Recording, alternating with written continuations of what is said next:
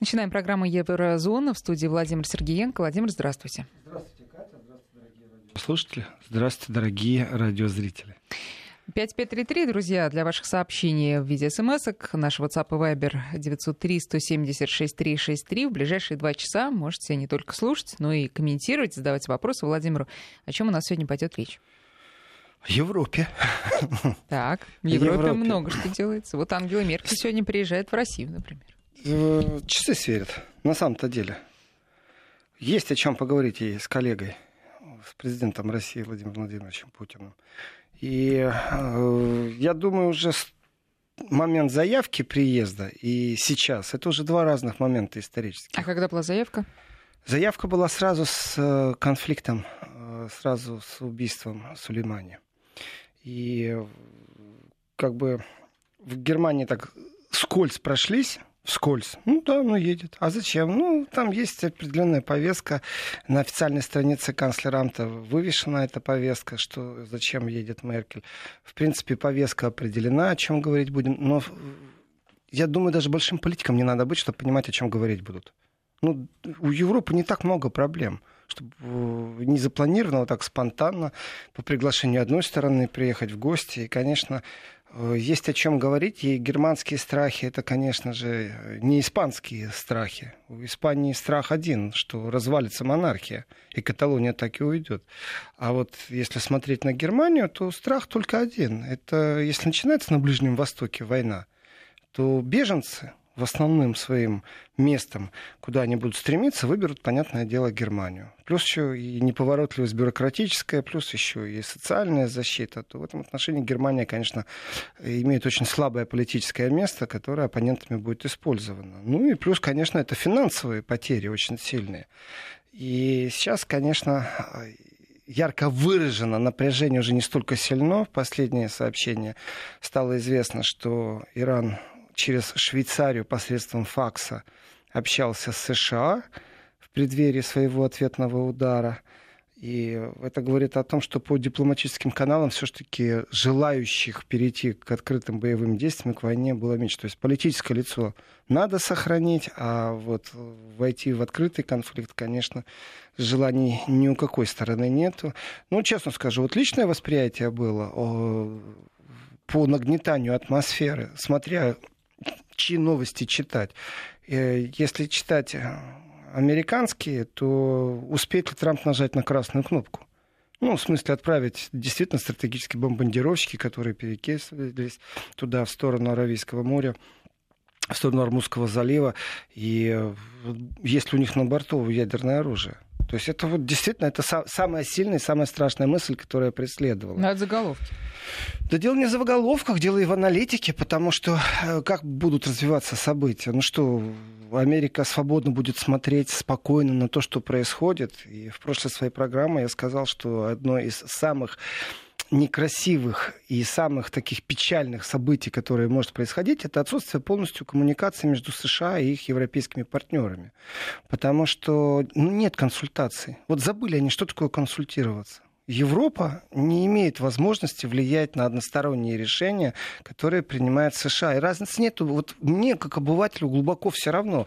Это будет потом ограничение Трампа, э, не ограничение. Просто так он сделал, не просто так сделал. Если это приводит к ядерному конфликту, то есть факты. И факты вещь очень упрямая. И в этом отношении э, вычеркнули Европу из собеседников. Это печальный факт. И эм, решения, которые принимаются, убить, не убить, бомбить, не бомбить, это решение пяти минут, это решение трех человек, это решение Совета Безопасности страны, это решение Совета Безопасности ООН, это консультации с европейскими партнерами. На самом деле это все чудовищно, потому что отсутствует рычаг сдерживания. Ну, элементарные вещи. Если вы посадите за стол переговоров ведущих лидеров Европы, Э, и США, вот какая реакция? Она же заранее запланированная. И скажете, мы хотим убить генерала. Они же что скажут? Да нет, что вы, нельзя, да это только приведет к эскалации. Ну, тогда вопрос, а зачем американцам с ними консультироваться? Вот они не консультируются. И для меня нет разницы, почему это происходит. Вопрос в другом, как изменить эту ситуацию, как сделать так, чтобы Америка вернулась в русло консультаций со своими трансатлантическими партнерами. И в прошлые выходные в еврозоне своей я сказал о том, что Америка на самом деле такими шагами втягивает э, партнеров по НАТО в конфликт. Одно дело – это прицельный удар, э, и большая разница о том, как вы описываете, по ком вы этот удар нанесли и почему аргументационная база. И совсем другое, это когда будет ответный удар по американцам, который приведет там, к потерям. Не просто, знаете, там бутафорский удар для сохранения политического лица, а настоящий который удар, произошел. который приведет э, к гибели личного состава. И в этот момент, конечно же, Америка обратилась бы к партнерам по НАТО, потому что это уже удар по НАТО, пятый параграф включаем. То есть втягивание втягивание в конфликт своими однобокими шагами. И отсутствие инструментов внутри евроатлантических э, отношений, чтобы как-то сдерживать американскую сторону, в принципе, это такой ну, не кошмар на самом-то деле, а повод задуматься, как себя вести с Америкой. И если Америка готова идти на односторонние шаги, разницы нету, как они это обосновывают. Мы уже пробирки видели с белым веществом. Соответственно, что бы Америка ни говорила, есть международный уровень доверия. И даже если потом в медийном пространстве появится определенное количество экспертных статей, которые будут рассказывать о том, что из себя представлял э, генерал, почему было покушение на второго генерала, то, понятное дело, Иран с тем, как он доминирует у себя в регионе, э, сейчас откинут назад в определенном русле. Но кто с Ираном разговаривает действительно ради сохранения мира? Кто имеет еще рычаги хотя бы дипломатического влияния? И вот здесь вот перекидываемся в мою степень ответственности в Европу. И я скажу так, э, Америка вышла из доверия как гарант безопасности. И в этом отношении, вот если вы простой европеец, Катя, вот сядьте вот на место Меркель, и вы понимаете, что ваш э, действительно защитник, тот, у кого самолеты, ракеты, система противоракетной обороны, все есть. Вот защита есть, из космоса наблюдаете. Есть только одно, но вы непредсказуемое. Э, но вам все время рассказывали о том, что опасность исходит из России. Вот кому поехать надо договариваться о безопасности? Вот кто теперь является гарантом ну, стабильности? То есть, если бы не 3 января, никогда ну, никогда, не, так сказать, в ближайшее не. время ни о каких вот таких срочных консультациях разговоры бы... Ну, Конечно. Ну, просто не было бы повестки. Конечно. И по, по Украине же повестка же, она, в принципе, откатана. Там понятно, что, как, к чему идем, о чем договариваемся, там, как сверяем часы, как комитеты работают. Все понятно. Нормандский формат функционирует. Со скрежетом, без скрежета. То есть, ну, он функционирует. Ну, Владимир, извините, можно я все-таки, поскольку сегодня у нас главная тема это все-таки э, признание Ирана, и, а, и, так сказать, контекст, в который Иран облекает это все, вот процитирую еще раз, кто это сказал? Министр иностранных дел Ирана Махамад Джавад Зариф. Он сказал, что все это допущено, это ошибка чудовищная из-за Э, авантюрных, то есть, ну, следствие, да, из авантюрных действий США. Вот все-таки, а, когда Европа та же будет э, оценивать произошедшее, вот вы сказали, США, так сказать, так сказать, потеряли статус надежного предсказуемого партнера Иран, вот этим действием, ну, как бы подтвердил статус не очень надежного партнера. А когда в Европе будут оценивать э, произошедшее сейчас возле Тегерана 8 января, будут тоже вот по примеру там иранцев говорить, ну, конечно, США спровоцировали, ну, да, такая трагическая случайность, но нет дыма без огня. Здесь нужно анализировать практически не заявление политиков, я бы сказал, а медийный поток и заявления экспертов. Потому что идет подтасовка определенная. Э, когда начинают оправдывать трансатлантических партнеров, ну, когда США начинают оправдывать, э, и когда на Иран начинают выливать огромное количество помоев, то ты понимаешь, что вот он идет перекос в медийном пространстве. Э, и независимые эксперты, независимые аналитики, они уступают место тем, кто сейчас нужнее в медийном пространстве. И оценивать э, ситуацию с самолетом, с тем, что там, вы говорите, там Иран признался. Не, Иран не признался. Иран признался, знаете, это если они запланировали, сделали, а потом пробовали скрыть. Чудовищная трагедия, которая произошла, у всех нервы ни к черту. И давайте так, если США перебрасывают в регион э, невидимки-бомбардировщики, Они их перебрасывают для чего? Чтобы просто поблефовать. Я читаю сообщение. Иран проглотил блеф и проиграл психологическую дуэль. Вы знаете, я по-другому смотрю на эти вещи. Сколько миллионов жертв, сколько сотен жертв человеческих гражданских жизней уйдет, если начнется конфликт. И как этот конфликт будет развиваться? Вы что думаете, это точечно, как-то дуэльно будут военные с военными воевать или как? Ну, да, или, давайте без или... миллионов обойдемся все-таки, я надеюсь. И предотвратить конфликт на Ближнем Востоке, это задача неимоверно важная, это архиважная задача, потому что давайте так, вот прагматично и цинично. Конечно, Европа не хочет э, поток беженцев, миллионы беженцев в Европу. Ну, не хочет она. Но является ли это высшей целью европейцев? Или все-таки нашей высшей целью является вообще сохранение жизни? И если начался бы конфликт, то в первую очередь это сотни тысяч жизней. И переброска стратегических бомбардировщиков, вы знаете, нормальный человек, когда смотрит на это, он что, думает, что это блеф, или он должен считаться самым худшим вариантом? Самым худшим вариантом, вот по-человечески, Катя, если вам скажут, что в течение, там, я не знаю, 15 часов э, вполне возможно ядерная бомбардировка вашей страны. Что вы будете делать? Вы будете сидеть и думать, ах, американцы блефуют, плевать я хотел на них. Или вы возьмете детей своих, спакуете первые товары, там, необходимости, я не знаю, свечки, спички, гречку и в ближайшем поездом куда-нибудь подальше от крупных городов. Или в другую страну. Вот в этом состоянии находились люди. При этом дело касается не только Ирана. И европейцы прекрасно это понимают. И европейцы, в отличие, вот в данном случае акцент на Меркель, на Ц, э, и на Макроне и на новом лидере Евросоюза Урсуле фон заключается в чем? Они стратегически не заинтересованы в эскалации конфликта. Они не играют в эту американскую игру, блефуем, не блефуем, можем себе позволить.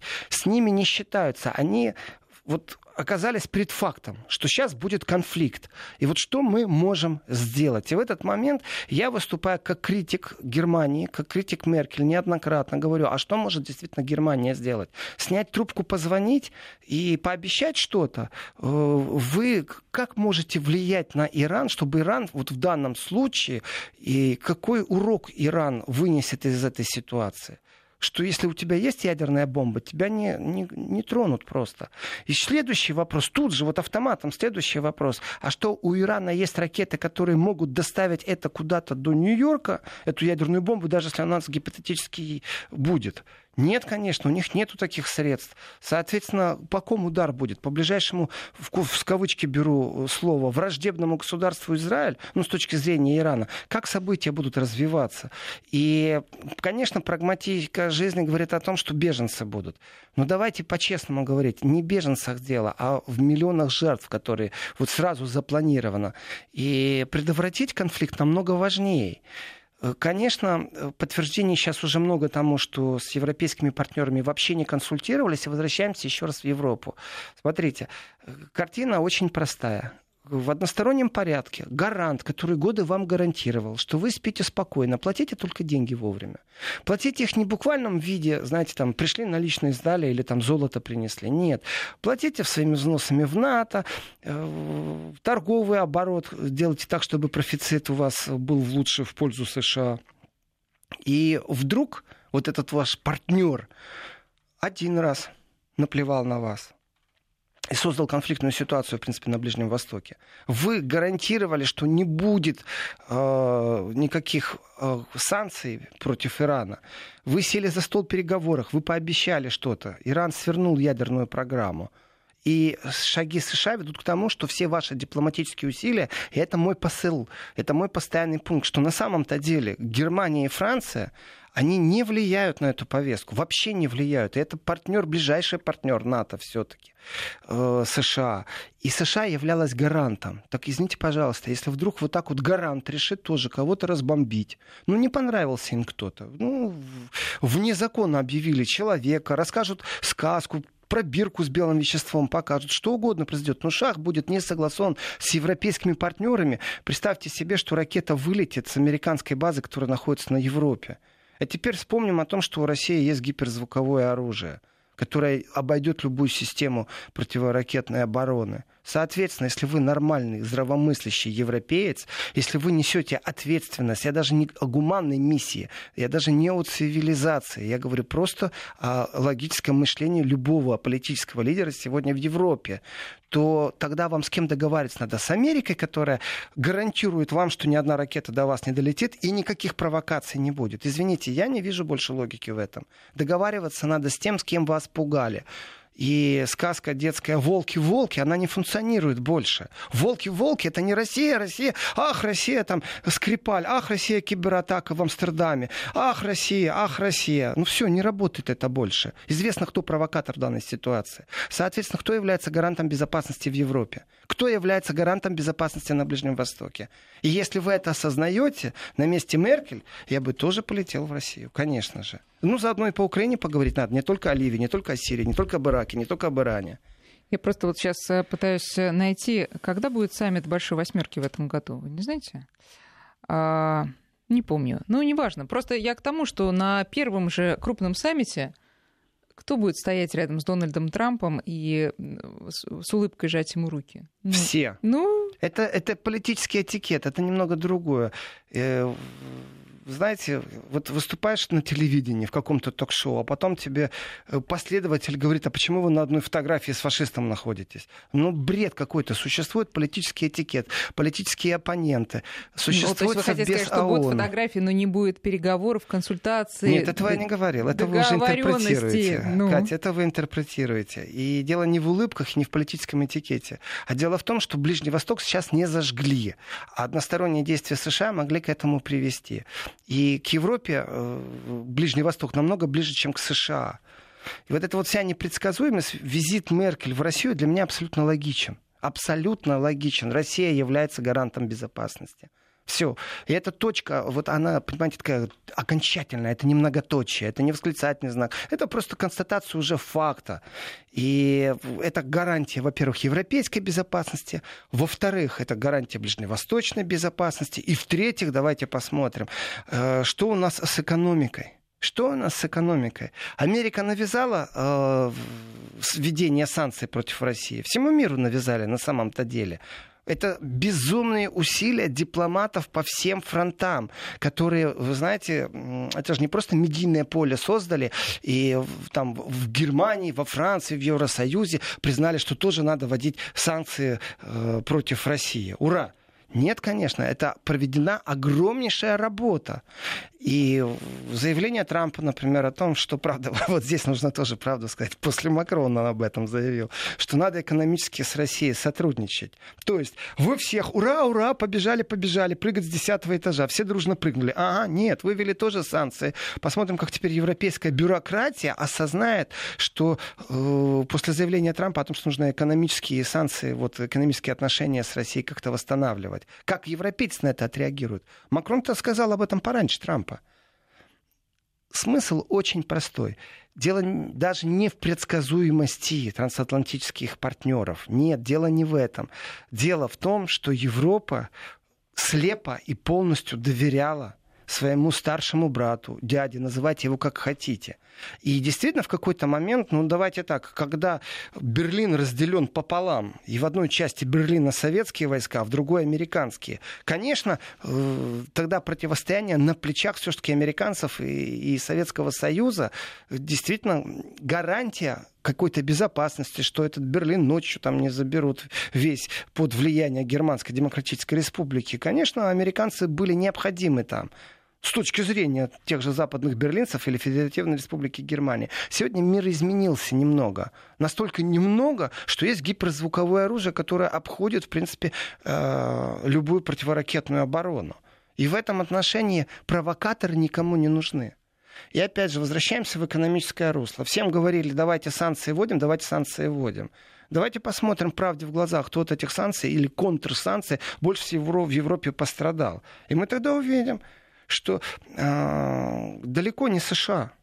Германия на первом месте по контрсанкциям, по потерям в контрсанкциях.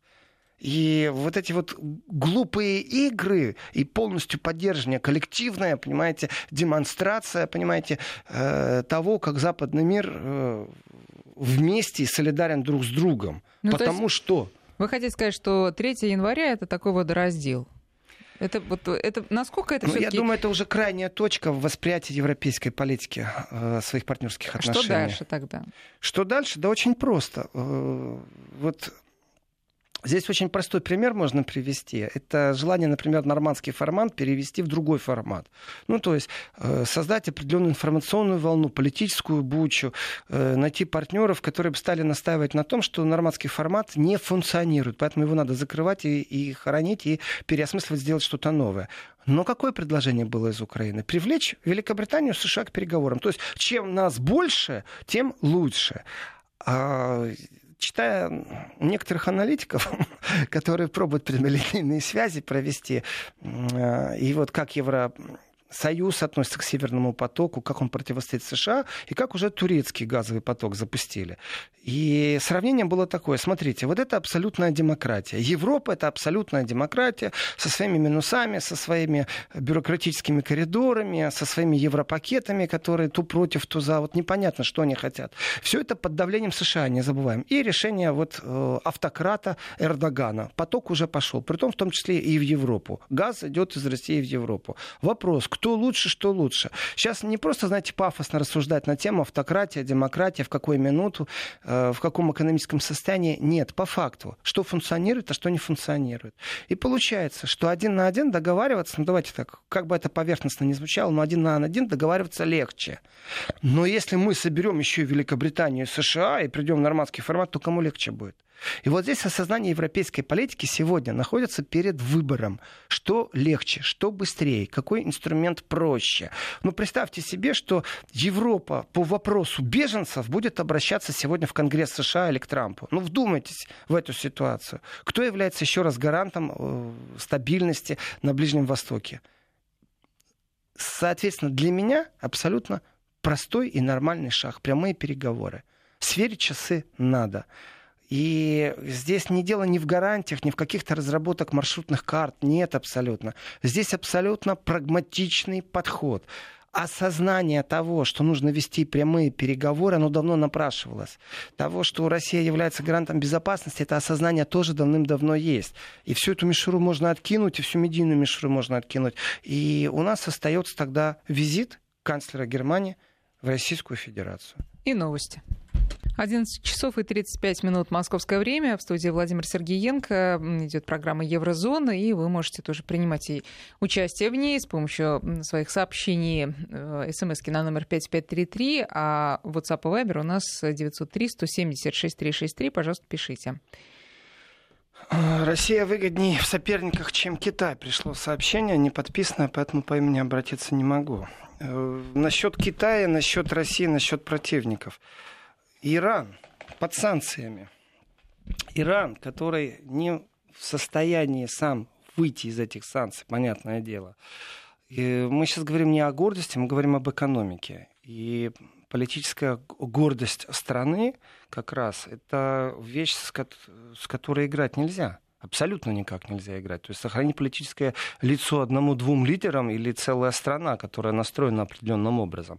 Но если говорить об экономике, то Китай очень заинтересован в поставках э, из Ирана энергоресурсов. И если уж начнется, то это заденет весь мир. Это не значит, что это конфликт внутри, знаете, на Ближнем Востоке, и экономически планету шатать не начнет. Конечно, начнет шатать планету. знаете, ведь э, насчет визита Меркель, Катя, очень важно говорить еще о том, что э, есть такая страна Ливия, в которой гражданский конфликт очень сильный. И мы прекрасно понимаем, кто этот конфликт э, создал. Э, причины создания одна единственная, я скажу точно. Остальные, знаете, можно там много придумать еще каких-то вариантов, но одна точно очень простая. Это США, которые считают, что им можно все. Вот они посчитали, что так могут сделать. Вот позволили себе, вот и сделали. И, например, переговоры и примирение, чтобы гражданскую войну в Ливии прекратить, э, в том числе инициативы, они стартовали из Берлина. Но если мы посмотрим на реальность жизни, то Берлин много какие переговоры может стартовать, является действительно ли это переговорным партнером и площадкой, которая может что-то гарантировать. Я говорю нет. Вот я говорю нет, Меркель не в состоянии, Меркель слишком слаба для этого. И в совокупности с кем-то, конечно, если выступить единым фронтом, создать альтернативные площадки переговоров, гарантировать что-то, да, может быть, через пару лет Европа станет настолько э, суверенной единицей, что будет все равно, что там делает Америка. Но пока что, пока что. Есть мнение, что Меркель очень бы хотела быть посредником в переговорах по Ливии. Очень сильно. Вы знаете, мирные инициативы Германии постоянно присутствуют. Что толку от них? Что они присутствуют. А реальность жизни такова, что гарантами э, прекращения огня в Ливии и гражданским раздором может положить Турция и Россия. Вопрос, где Европа в данном случае? Да нигде, ее там нету просто. И Меркель может считать, что Германия хорошая, в принципе, дипломатическая позиция, и Совбез ООН может быть и так, может быть, но именно со знаком вопроса. А реальность жизни Эрдоган, Путин, Россия, Турция. Вот кто влияет э, сегодня на Ливию. И в этом отношении, конечно, задача у Меркель, вот по сути своей, это не разузнать что-то. Ну, потому что у нас так получается, что мы с вами, что Меркель, узнаем из твиттера Трампа одновременно то, что он пишет, если есть желание. Потому что других э, каналов связи больше не существует. Нет у Америки с Европой, нет у Америки с Германией больше взаимодействия по другим каналам. Нету. И прочитав очередной твит Трампа, можно, знаете, так и удар схватить на самом-то деле, потому что не знаешь, что от него ожидать. Соответственно, если говорить о отношениях с Россией, то давайте так. У нас заявление 7 ноября министра экономики и финансов Франции Брюно Лемера. Париж хочет перезапустить экономические отношения с Россией. Замечательно. Я рад. Вот это осознание. И у меня сразу вопрос, а где Америка? А? Америка тоже сказала, ну, Америка что хочет тоже... перезапустить. Вот сейчас посол новый приезжает, вы видите, что там заявляют. А помните, когда вместе Америка говорила, надо санкции вводить, вот все вместе, ну давайте введем. А давайте отраслево посмотрим, какие это санкции, на кого они влияют, как они влияют и кто больше всего страдает. И если мы посмотрим, опять же, против кого Америка адские санкции в Иране вводит, опять же, какие отрасли конкретно Америка долбит. Э, если посмотреть все это с приходом Трампа, то мы видим абсолютнейшего бизнесмена, просто с четко поставленной определенной позицией, довести до пика кризис отношений, ввести санкции против тех отраслей, которые интересны США непосредственно. А дальше нужно смотреть за биржей, как биржа в этих отношениях развивается. Кризис, э, пик кризиса уже достигнут сейчас, как вы считаете? Перешагнули ли мы Рубикон вот Нет, вот вы сказали, довести э, ситуацию до максимального возможного кризиса, ввести санкции и э, стричь э, зеленые. Да. Ну, пик пройден? Пик, конечно, он так, пройден. Теперь... Слава богу, пик был... Вот пик был в тот момент, когда стратегические бомбардировщики-невидимки США получили приказ двигаться в сторону Ирана. Вот, вот это был пик, потому что неизвестно, что было бы дальше. Какие санкции сейчас могут быть? уже со стороны США по отношению Ирана, ну, там список есть. Там фирмы, которые занимаются, в том числе, кстати, эти фирмы оприходованы в Китае, тоже момент очень важный. То есть это, знаете, не офшорка какая-то. И вот куда ни кинь, все время присутствует что-то связанное с металлом, понимаете? Что с Россией, с алюминием Дерипаски был, что сейчас с Ираном. Э, в принципе, в принципе, за счет других Америка выстраивает собственную экономическую мощь не за счет себя. Ну, э, хорошо, я так понимаю, что Европе противопоставить нечего, кроме как приехать э, в Москву побеседовать. А тут э, пишут прям даже много, не один слушатель, а несколько с одной и той же мыслью. Почему бы России не предложить Европе гарантировать общую безопасность от всех проблем? А я думаю, я просто уверен, я настаиваю, что Россия предлагает постоянно и гарантирует. Серьезно. Э, истерия по поводу того, что Россия враг, это не Россия создавала эту истерию. Это же медийная истерия не два дня, не месяц длилась, не год, не два. При этом, опять же, я говорил в еврозоне, я еще раз повторю. Если был бы конкурс пиарщиков, то пиарщики Трампа получают неудовлетворительно. Идите на переподготовку. А пиарщики Путина, у них все в порядке. Потому что опрос Германии показал, что больше 40% населения считают угрозой для безопасности мира Трампа а насчет Путина только 7,8. Но давайте теперь пиарщиков выведем за скобки, потому что я понимаю, что современный мир без пиара не работает. Ну никак. Это тоже технология политигр, экономических игр, э, инвестиционных игр, чего угодно. А давайте по факту. Если среднестатистический житель Германии считает, что опасность исходит из Америки, значит, он так считает. Все, точка, это факт. И выходим из процентов. Соответственно, Меркель правильно делает, что едет в Россию. Э, не забываем, что, в принципе, политическое лицо Германии, оно слабо. Ну, на самом-то деле. Меркель как фигура сильна, и ничего не скажу э, ошибки ее или не ее, там внутренние ошибки, внешние ошибки. Ну давайте так, это настолько сильный политик, что смог своего ставленника, своего доверенное лицо сделать главой Евросоюза. Молодец. Э, что у нас по Украине, что у нас по Ливии, что у нас по Сирии. У Германии есть один козырь, один единственный, который Германия все время вытаскивает. Это деньги. Германия в состоянии оплачивать некоторые вещи. Понимаете, дело не в 120 солдатах Бундесфера, которые сегодня в Ираке. И, кстати, германское правительство говорит о том, что будут уважать волеизволение Ирака. Если будет решение по немецким войскам, они их выведут. Я понимаю, что 120 человек вывести намного легче, чем пару тысяч, да еще и с техникой. Это один самолет, рейс, да и все. Потом загрузили то, что осталось. И тем более, что они больше как инструктора работают, они ведут боевые действия. Но в этом отношении еще раз вернуться нужно к модели прямых переговоров. И была ситуация, когда Меркель эти переговоры вела напрямую. Был момент. Вот тогда она и была мощным европейским лидером. Э, но в ситуации, например, в торговых отношениях с США, Меркель, к сожалению, получила отворот-поворот. И лоббисты немецкие в Германии тоже отворот-поворот получили. Почему? Э, да потому что сбились с пути стали выстраивать систему, в которой каждый раз говорят, ой, надо в Евросоюзе это решить, ой, надо же это, собрать всех министров иностранных дел, а в Евросоюзе, вы знаете, это лебедь, рак и щука. Посмотрите вон, интересы Польши и Германии. Они абсолютно разные по отношению к Америке. Посмотрите отношение к судебному корпусу внутри страны, Польши и Германии. Абсолютно разные подходы. Посмотрите правила, по которым играет Польша и Германия э, в своих предвыборных кампаниях, где у кого какие ценности. Абсолютно разные подходы. Сейчас давайте короткую паузу и продолжим.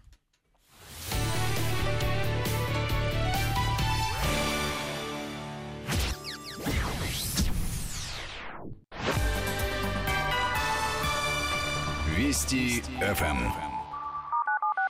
Ну вот видите, что пишет другой наш слушатель. Ни в коем случае не надо защищать Европу. Опять получим в ответ черную неблагодарность. Ну, дело не в том, что Европу надо защищать. Давайте тоже прагматично. Дело в том, что Европе можно гарантировать. Вот вопрос в том, какие гарантии и как это можно делать. Дипломатически э, Германия с Америкой находятся в отношениях, я бы их назвал как э, полухолодная война. То есть при внешнем, вот вы говорите улыбка-улыбка, а на самом-то деле вы посмотрите, какие взаимоотношения между Германией и США. Они очень натянуты. Э, посол США в Германии разговаривает что с политиками, что с представителями э, промышленности, бизнеса, как будто это холопы как будто это средний век, понимаете, и компрадоры тут выстраивают определенные позиции.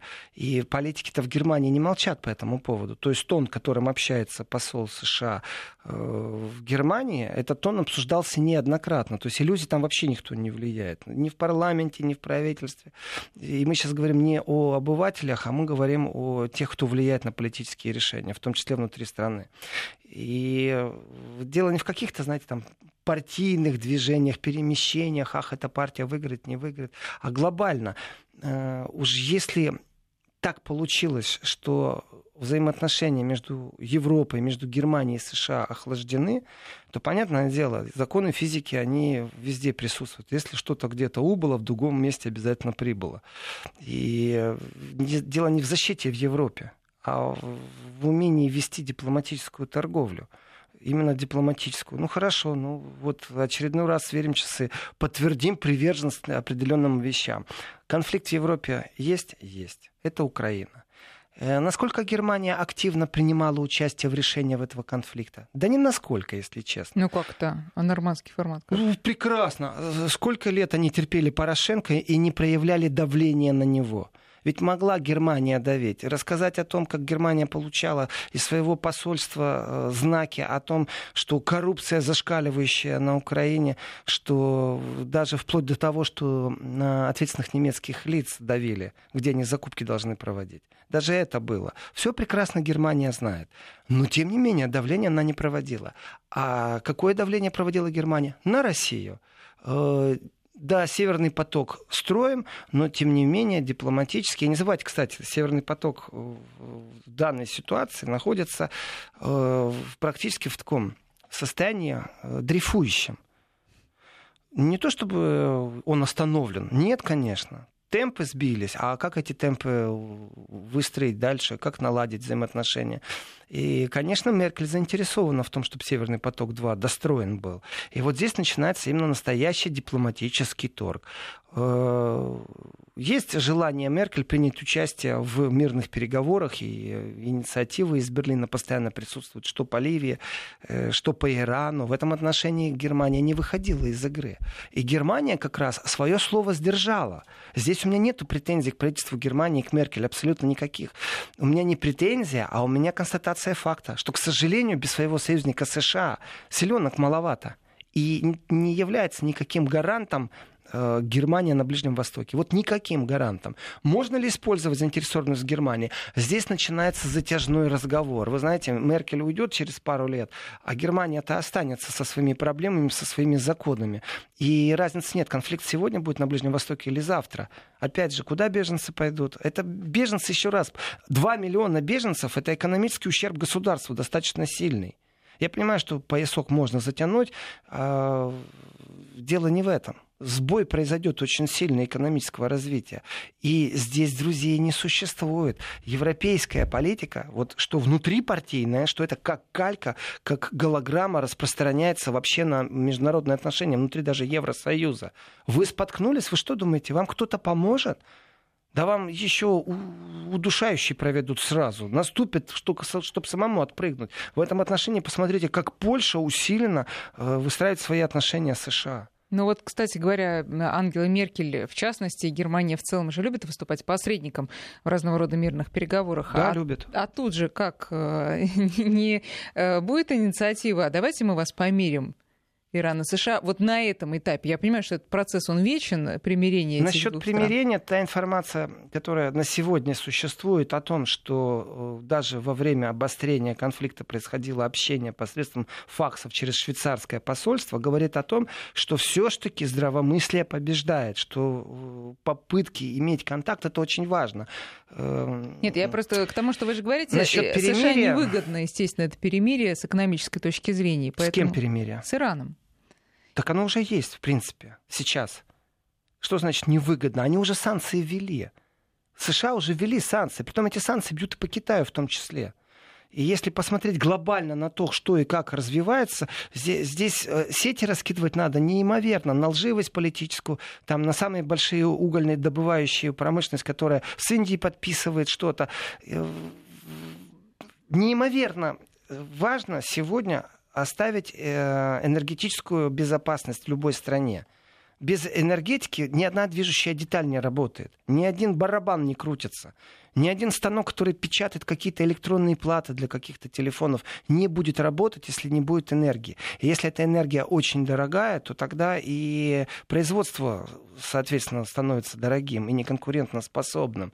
И понимаете, вот эти амбиции зеленых, я считаю, что это абсолютно продуманная стратегическая игра вбить европейцам философию определенную, э, чтобы те взяли на себя обязательства по, э, скажем так, экополитическому сопровождению, в котором там до 50-го года или до 40-го, как в некоторых странах, стать э, нейтральной страной в смысле выбросов э, углекислого газа в атмосферу. Но на самом-то деле, если посмотреть, то это может себе позволить только та страна, которая не конкурирует в определенных отраслях или конкурирует настолько долго, что и на 30 лет гарантированно конкурировать дальше будет. Извините меня, Sony Sony производство, с одной стороны, Sony мне известно как компания, которая очень много инвестировала в Голливуд. С другой стороны, Sony я знаю как аудиотехнику, видеотехнику и, знаете, игрушки, э, консоли для меня они называются. И вдруг Sony заявляет о том, что они машину запускают. Электромобиль запускает Sony в продажу. Э, понимаете, и незыблемые киты германских э, промышленников, такие как Siemens, такие как Daimler, Автопром весь, Volkswagen. Что с ними будет, если Sony запускает? Э, наступают на пятки. Под Берлином американцы будут строить автомобильный завод. Понимаете, Тесла – Замечательный момент. Но гарантировать на 30 лет стабильность экономического развития сегодня это просто бред. Вот просто бред. И в этом отношении э, единственное, Катя, с чем с вами соглашусь, это наличие желания у Германии быть переговорщиком. Вот вы говорите, а давайте мы вас померим. Ну давайте, а что вы можете? Вот Иран спросит Германию, какие гарантии вы можете дать? Германия сегодня это богатая страна. И Германия, не забываем, потенциально все время хочет войти в Совбез ООН. Я, кстати, в этой ситуации с бомбардировщиками э, рассматривал как бы эскалацию конфликта, и самый худший момент это после запрета невыдачи визы э, иранским политикам на посещение ООН в Нью-Йорке, это включение принципа домино по выходу из ООН. Ну, я от Трампа могу ожидать всего чего угодно. Трамп, чтобы вышел из ООН, да? Ну, почему нет? Ну, вышли не из договоренности с Ираном. Ну, а зачем вам нужен И совбез? квартиру тоже давайте забирайте отсюда. Да, в Швейцарию заберите, там нас вообще не интересует. Они вышли из многих проектов, которые связаны с ООН. Америка вышла. Плевать они хотели на парижские договоренности по климату. Почему? Потому что эти договоренности ведут одновременно к удорожанию электроэнергии внутри страны. А это, это просто вот непреложные две истины. Соответственно, та идеология с девочкой э, из Скандинавии, Гретой, которая зеленая-зеленая, такая зеленая, что электроэнергия будет стоить в три раза дороже. Вы что думаете, в Китае электроэнергия по цене за киловатт может сравниться с европейской? Да бред. Но и экологические фильтры, которые стоят, я сейчас имею в виду политические фильтры и законодательные, конечно, разрешают в Китае использовать электроэнергию, которая дешевая и которая загрязняет, конечно, окружающую среду. Вот один из фактов экономического и э, конкурентоспособного выживания в этом диком мире. И от Америки можно ждать всего чего угодно не понравилось Америке, что Китай и Россия какую-то резолюцию очередную не поддержали в Совбезе. И пропаганда как срабатывает? Вы что думаете, кто-то разбирался в этой резолюции, кто-то взял стейтмент у российских дипломатов? Полторы газеты об этом написали, действительно, что там происходит, почему Россия не поддержала. А истерия была определенного рода. И для меня, опять же, это вот показатели истерии были не только бомбардировщики в направлении э, Ближнего Востока, а еще и ООН. Мы смотрим на то, что может ООН и как может ООН. И стремление в Германии, конечно, Германии заявить себя на политическом рынке как одной из э, стран э, постоянного состава Совбеза, это мечта немцев. Поэтому они лезут в себя, предлагают посредниками. Но эта мечта на сегодняшний день, она очень слаба. Еще раз, немцы что могут гарантировать? Что они американцев будут сдерживать? Или Россия нуждается в посредниках в виде Германии? Вы можете предложить что-то экономически? Э, предлагайте. Предлагайте. Вы можете предложить что-то политически? Предлагайте. Ну, конкретно. Вот Ливия, что вы можете предложить политически? Э, не только кроме красивых слов, ах, давайте поговорим, стороны примирения. Вы на Украине продемонстрировали свое искусство дипломатической э, игры. Вы, как сторона примирения, что вы сделали на Украине? Пока не пришел новый президент вот здесь вот очень много вопросов к немецкой внешней политике. И одно дело создавать богатую, сытую державу, это, это же правда. И в этот момент руководить этой державой. И совсем другое, когда вызовы политические меняются просто вот ну, молниеносно практически. Но мы месяц назад все время знаем, мы знаем, что Иран, Израиль, что Ближний Восток это бочка с порохом, ну не дай бог вспыхнет, ударит по всей планете. Но Америка поступила еще раз к тезису, с которого я начинал программу, поступила по-партнерски? Нет. Сейчас мы делаем перерыв на новости, и следующий час Еврозона продолжится.